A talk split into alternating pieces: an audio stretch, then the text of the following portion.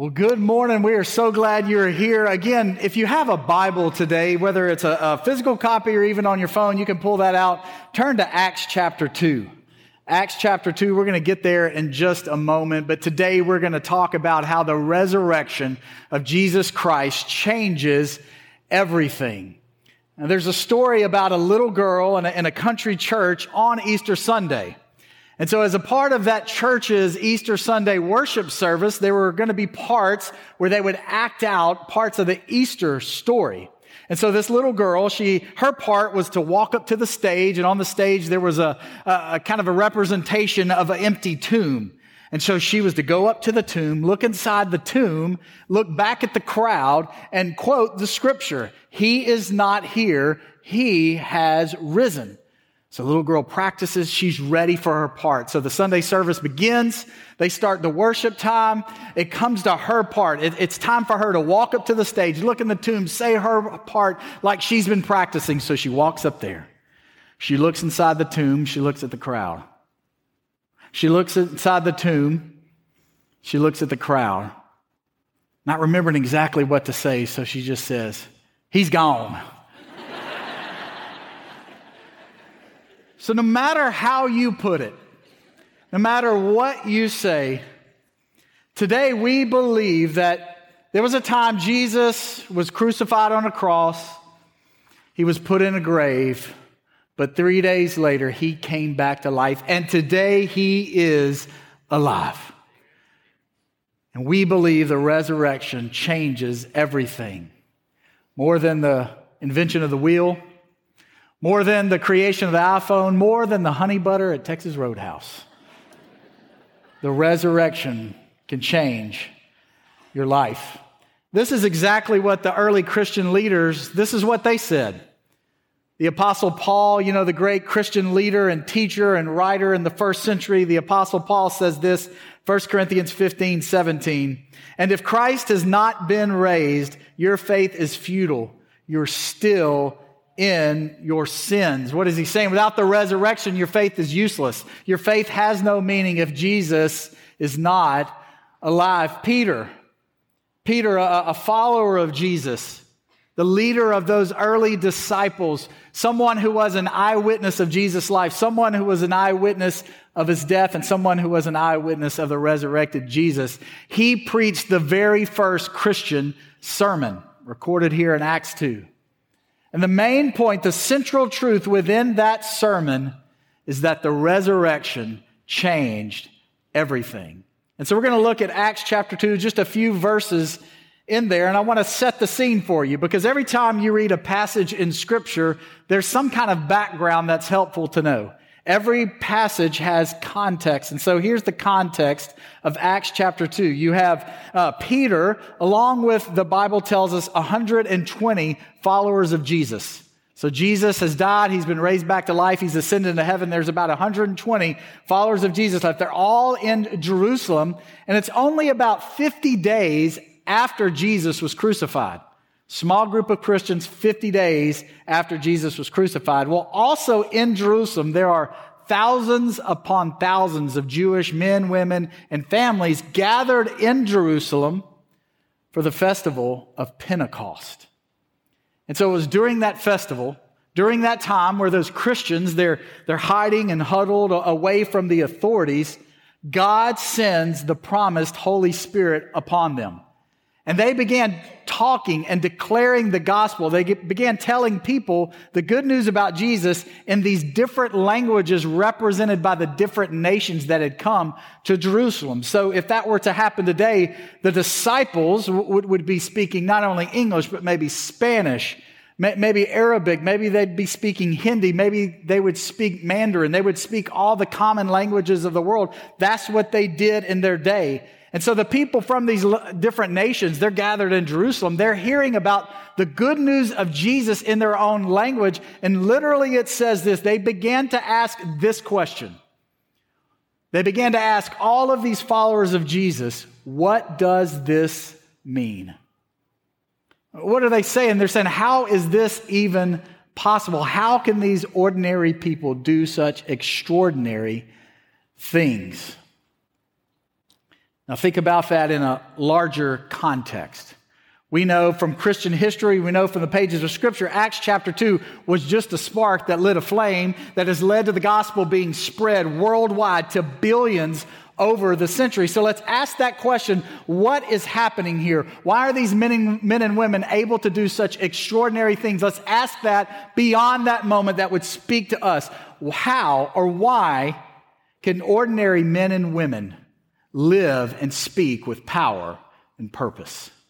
How can ordinary men and women like you and me, how can ordinary teenagers, how can ordinary boys and girls like you and me live and speak with power and purpose? How is that even possible? Well, Peter here's the question.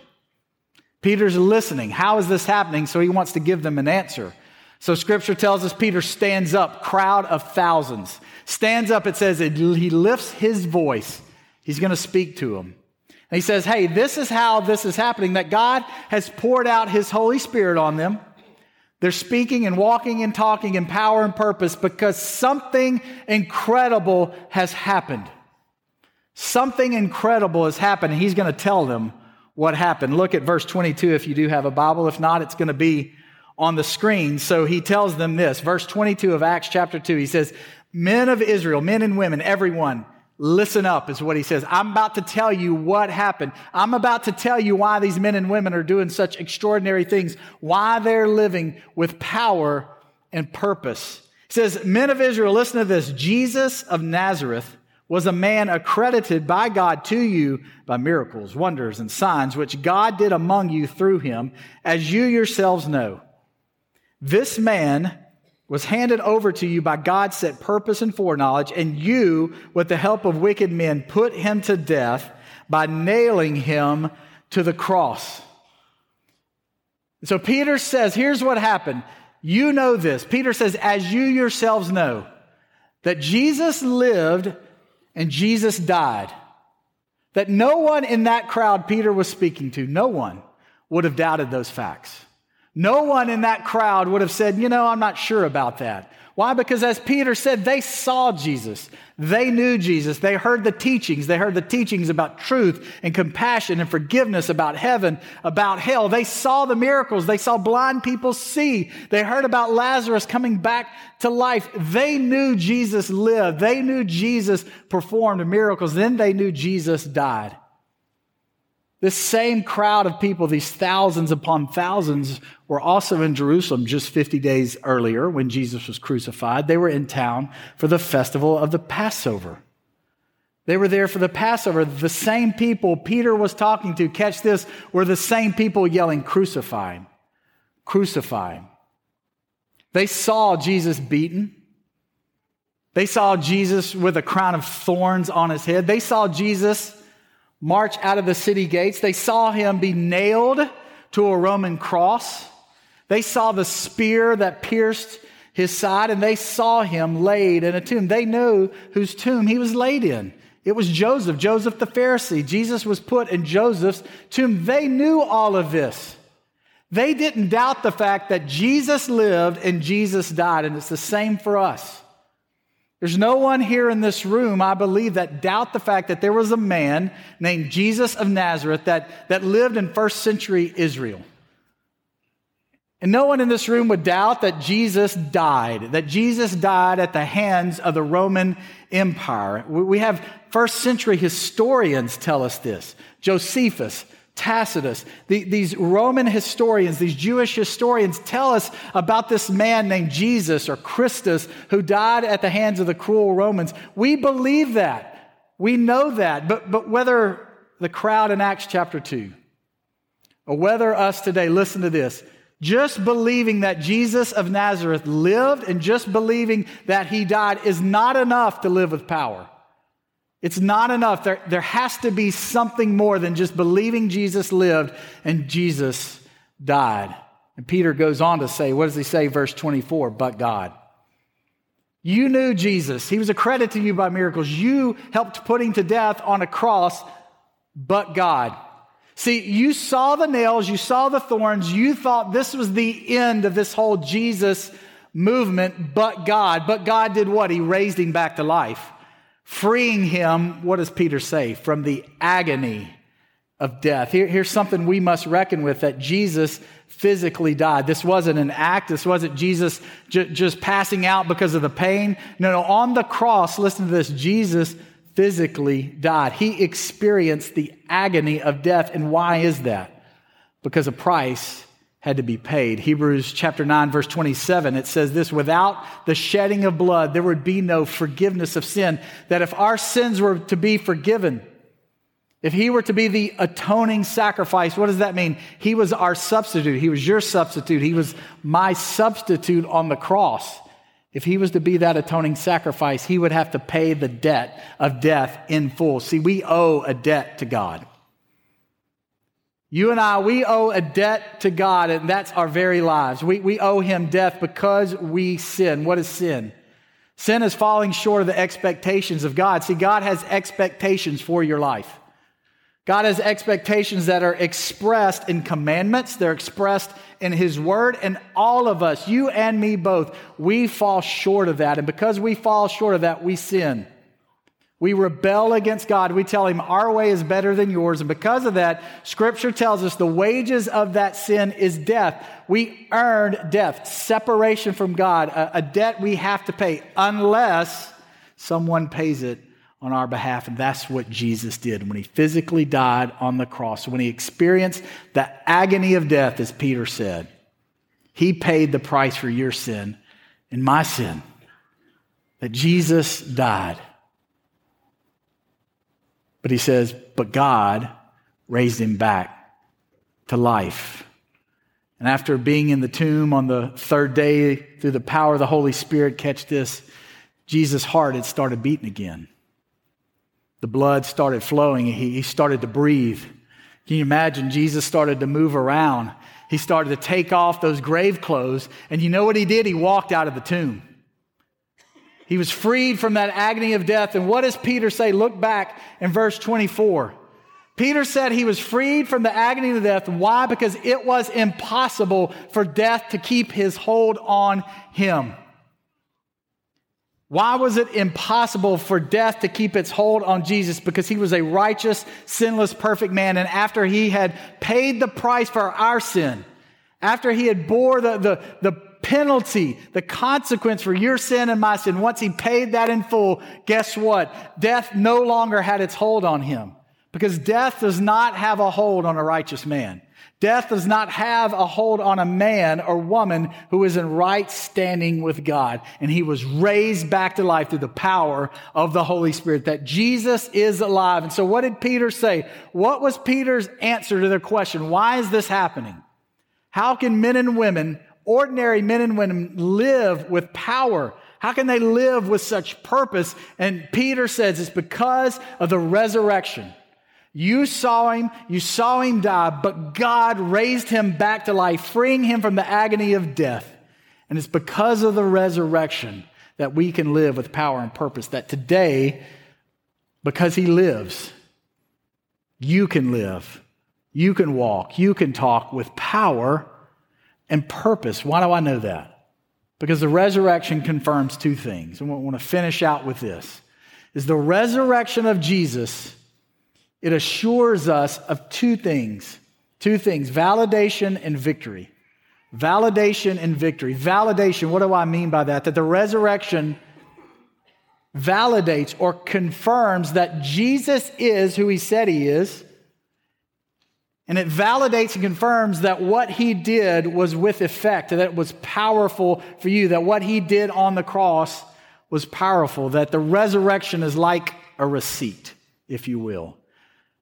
I don't know about you, but when you go into a store, you know, and you, you buy something, I think about a convenience store. I go in buy Coke, a snack, whatever it is, you know, and they always ask, put the card in, they say, do you want your receipt? Most of the time I say, no thanks, because you're just giving me something I'm to throw away later, right? So, so I don't want to read, but there are some places you need a receipt. Now think about Sam's Club. If you buy something there, you either got to have a receipt on your phone or the paper receipt to show that you, you have a proof of purchase. You need something to validate that what you have is yours because you paid for it. And so hear me on this. The resurrection of Jesus Christ is God's proof of purchase for what he did for you on the cross. Put it this way the battle, the, the, the, the, victory was won on the cross, okay? And the resurrection is the triumphal procession. It shows, it proves, it validates that what Jesus did for you on the cross, taking upon your sin, freeing you from that, is true and real. And so, catch this. If the resurrection is real, if Jesus is alive today, then Peter says this, the last verse in his sermon, the last sentence, Acts 2:36. He says, "Therefore, he's summing it up. Therefore let all Israel be assured of this. God has made this Jesus whom you crucified, in other words, this Jesus who died, he has made him both Lord and Christ. Peter saying, Jesus is alive today and he is the Messiah. What he did on the cross, he was the anointed one. He paid the price for your sins and that he is Lord. He is sovereign over all. So if the resurrection proves that, if it validates those things, what does that mean for you and me? So what? It means that I can trust him. I can trust him as Messiah. In other words, I can give to him my brokenness. Listen, when, when we sin, when I sin, when you sin against God's commandments, brokenness enters our lives, and, and we experience that. I, I don't have to tell you that. That there's brokenness in our lives, there's brokenness in relationships and situations in our life because we or someone else has sinned. And if Jesus is Messiah, if Jesus has paid the price for that, then we can bring our brokenness to Him. We can experience that forgiveness. We can experience that forgiveness. And if He is Lord, we can trust Him. We can trust Him with our hurts. We can trust Him with our anxiety. If, if He is sovereign over everything, if He is in control, if because of the resurrection, He has been made Lord over all, we can trust Him with our worries. I look around at every face in this room, and I know every face represents a different story. We all come in here with different things that are weighing on our heart. Some seen, some unseen, some known, some unknown. Things are pressing down or weighing down, but if Jesus is Lord of all, we can trust Him. We can give Him our anxieties, our worries, and He can replace those with peace. And so, so the resurrection, what does it do? It validates, it confirms that Jesus is who He said He is. It validates and confirms that what He did was powerful and effectual for you. But last but not least, the resurrection, it assures me of this, it assures me of victory. Of victory. That the resurrection shows that once and for all, Jesus conquered sin and death. And if he conquered sin and death, then he can give you that same power. That you can have the power over sin and death. Acts chapter 3, verse 19, Peter says this Repent then and turn to God, so that your sins may be wiped out, that times of refreshing may come from the Lord. So, what's our response to that? How, do we have this victory over sin and death? It's turning to God. It's repenting of our sins. What does that mean? Confessing our sins to God. We, we say, God, I know I've fallen short in this area. I know I've sinned against you. Would you forgive me? And then I turn to Him. I start living a life after Him, a life that pursues God, that places Him first in my life. And Peter says, if I do that, the sins will be wiped clean. That the sin that leaves a stain on my soul will be wiped clean. That I will experience the freedom and forgiveness that we can have in Christ alone. It says that times of refreshing may come. Do you need refreshing in your life this morning? Are you weary? Are you tired? Are you broken? Do you need that? Repent and turn to God. You can have victory over sin. You can have victory over death, and that speaks to our eternal life. That one day all of us will come to a point that will pass. The days that have been ordained for us, written down in the book of life, they will come to pass and we will pass away. But Jesus said this, John 11, 25. Jesus said to, to her, he was speaking to Mary and Martha, he said, I am the resurrection and the life. The one who believes in me will live even though they die. So Jesus says, if you have victory over sin and death, if your sins have been wiped out, if you have right standing with God, catch this, just like Jesus, it is impossible for death to have its hold on you. that you will have eternal life, that even though you pass away in this life, you will live. That's a promise from Jesus. He says, Why? Because He is the resurrection. That the same power that raised Him from the grave, He will give you, and death will not have its hold on you. And that speaks to our current life as well. Not just happen, what will happen in the future, but what happens today. That the power over sin and death will be yours. What does that mean? If you have victory over sin and death, that means you can overcome temptation. I know many of you in this room today, there is a temptation. Hebrews chapter 12 calls it the, the sin that always entangles you. That we have those sins that trip us up all the time, but through the resurrection, we can have power. Listen, I'm here to tell you, you can overcome that sin. Satan would tell you it's too late, it's too hard, it's too much for you, but through the resurrection, you can. You have that power. Death and sin no longer would have power over you you can overcome temptation. You can overcome grief and loss. That because sin and death no longer have its hold on you, that when you experience grief, and grief is real because we live in this world and because we love other people, we experience loss. We experience grief. But that does not have to overwhelm us, that because of the resurrection, we have hope. Apostle Paul says that yes, grief comes in our life, but we do not grieve as those without hope, that you and I can have hope because Jesus has given us power over sin and death, that we have victory. We have victory. You know, we sang just a few minutes ago this song, Because He Lives. Been singing that song for decades. Kind of the refrain, the chorus, Because He Lives I can face tomorrow because he lives, all fear is gone. Because I know, because I know he holds what? The future. And life is worth the living. Why? Just because he lives. Now listen, whatever journey of life you came to this room, maybe you're despairing of life itself. Know that life is worth the living. Why? Because he lives. So if you've heard nothing else today, hear that Jesus is alive and that today you can have life in his name.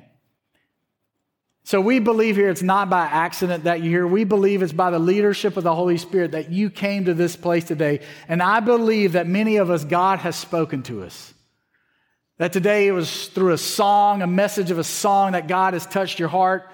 It was seeing a baptism, a life, a new life in Christ spoke to you. Maybe, maybe spoke to you and said, that's something I need to do. I need to declare my new life in Christ. Or maybe it was through the words of Peter that today you need that kind of resurrection power. Today we want to give you a moment to respond to what God is doing in your life. I believe when God speaks, we must respond. And so we want to give you that moment of response today. Here in just a moment, we're going to sing a song.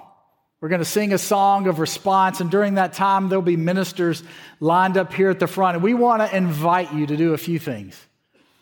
We want to invite you. Maybe God is speaking to you and you just want to pray where you are, but, but some of you, I think God is calling you to step out and to come forward. That it's an act of faith, it's an act of obedience, that you would respond to the work of God, that you would step out and come forward. Why would you do that? Maybe today something within you needs being resurrected. Maybe something today you're carrying a hurt, a burden. You just need someone to pray. Maybe you can't even articulate what's going on, but you say, just pray for me. We would love to talk with you. We would love to pray with you. Maybe you're carrying the weight of the brokenness of your own sin and you need forgiveness.